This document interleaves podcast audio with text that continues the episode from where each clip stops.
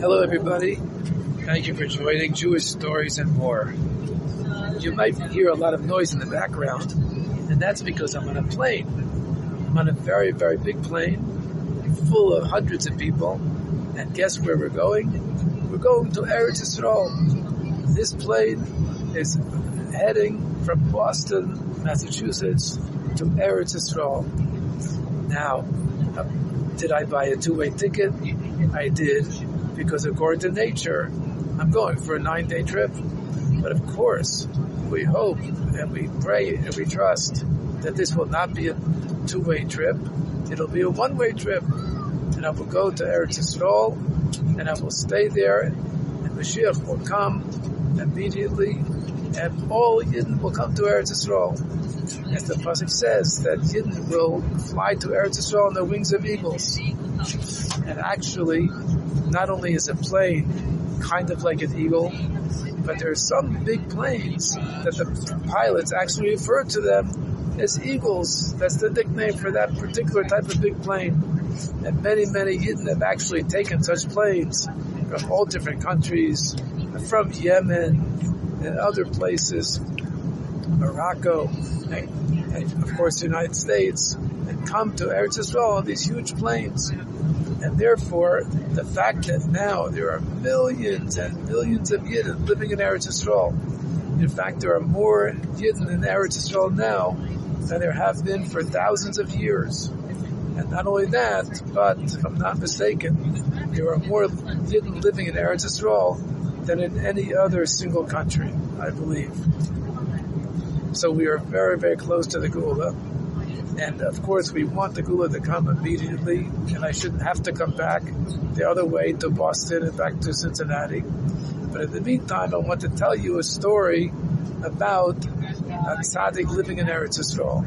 Now, we know that the Baal Shem Tov tried on several occasions to get to Eretz Yisrael because he had a tradition that if he and the Or HaChaim would meet up, the Ula would come.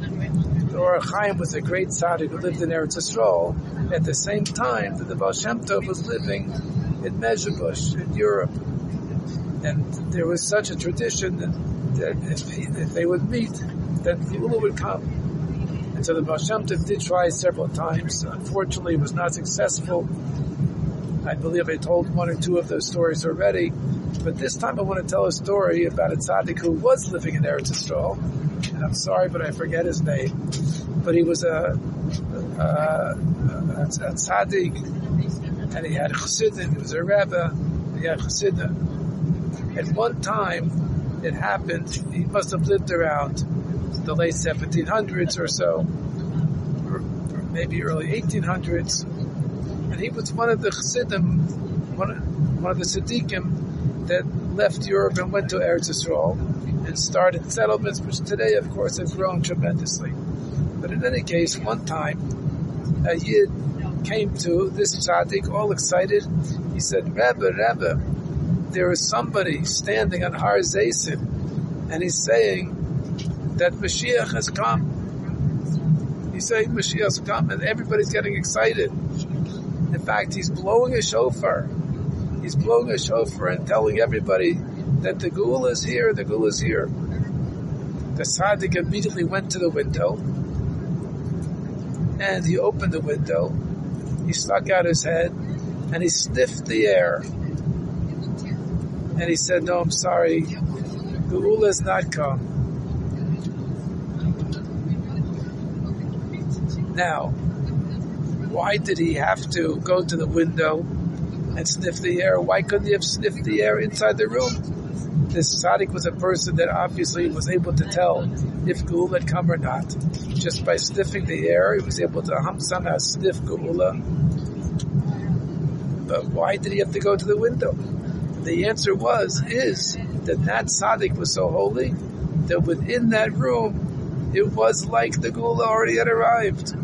In that tzaddik's own room, it was geulah.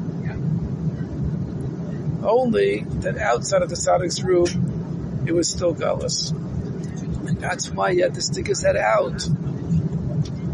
Now, if we have a similar situation today, if we all went to Eretz Yisrael, would Geulah come? I don't know.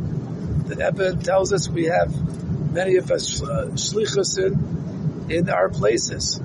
However, the Rebbe did say that he's done everything that he could do to bring Mashiach, and now it's up to us. And that's also a kind of a partnership. Just like the Baal Shem Tov wanted to make a partnership with the Or HaChaim to bring Geulah, the Rebbe is making a partnership with us. He's saying he has done his part, and now we have to do our part. As the Rebbe put it, do everything that you could do with the wildest kochos, the wildest powers, but in an organized way, in a pseudo-organized way. Take the most powerful, wildly powerful powers, but use them in a very orderly way. In this way, by adding a Taita mitzvahs, learning more in Nigla and in Chassidus, all kinds of topics of the Taita, and especially about Mashiach and Geulah, by adding in goodness and kindness, more mitzvahs, and doing more mitzvahs more beautifully, this will surely bring Mashiach quicker. May it happen immediately. Thank you so much for joining Jewish Stories and More in the Air. Jewish Stories and More in the Air.